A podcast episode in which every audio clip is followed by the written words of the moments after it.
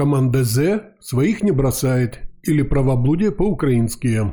Добрый день, уважаемые подписчики и гости канала Фемида Ньюз. Еще недавно наш канал сообщал о задержании директора департамента Офиса президента Светланы Канзелии. Напомним, что она была задержана сотрудниками НАБУ при попытке получения неправомерной выгоды в размере 150 тысяч долларов США. Так, во вторник, 12 ноября, на взятке в 150 тысяч долларов была задержана руководительница одного из главных департаментов Офиса президента Светлана Канзеля. Позже ей сообщили о подозрении по нескольким статьям Уголовного кодекса Украины. 15 ноября в пятницу Высший антикоррупционный суд назначил ей меру пресечения, передает пресс-служба специальной антикоррупционной прокуратуры. Антикоррупционный суд определил ей меру пресечения в виде круглосуточного домашнего ареста – а также Канзеля должна носить электронный браслет. Причем суд избрал меру не содержания под стражей с внесением или запретом внесения залога, а домашний арест, который не предусматривает внесение залога. После этого, так и хочется вспомнить реплику из фильма «Кавказская пленница. Да здравствует суд, наш самый гуманный суд в мире». Например, Конституционный суд России в рамках борьбы с коррупцией разрешил изымать имущество не только у самих чиновников, их родственников, подозреваемых в коррупции, но и у друзей или даже знакомых. По заключению Конституционного суда Российской Федерации конфискация имущества относится к особым правовым мерам, направленным на противодействие коррупции.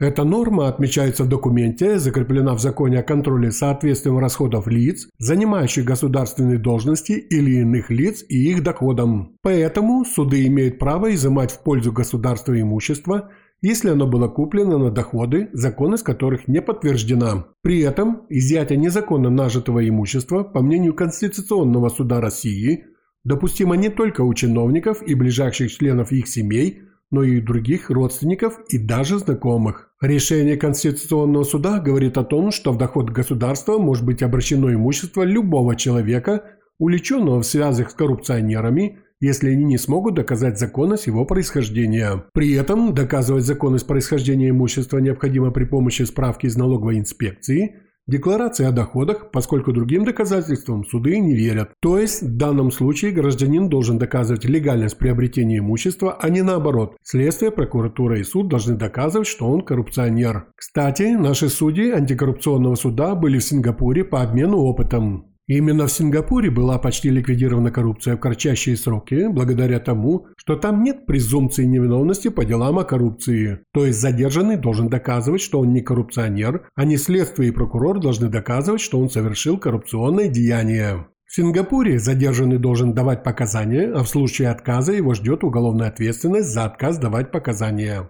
То есть статьи 63 Конституции, благодаря которой свидетель, подозреваемый, обвиняемый у нас имеют право не давать показания в отношении себя и близких родственников, в Сингапуре просто отсутствует. И даже адвокат подозреваемого, задержанного, обязан в случае получения какой-либо информации о коррупционных действиях своего подзащитного, обязан сообщить соответствующим органам о данном преступлении. Что касается нашего антикоррупционного суда, можем в полной мере оценить его работу на вышеуказанном примере. Это были новости на канале F-News. Больше новостей на нашем портале femida.news. Слушайте наш радиоканал, ссылка в описании к видео. Оставайтесь с нами, подписывайтесь на наш канал. Всего вам хорошего.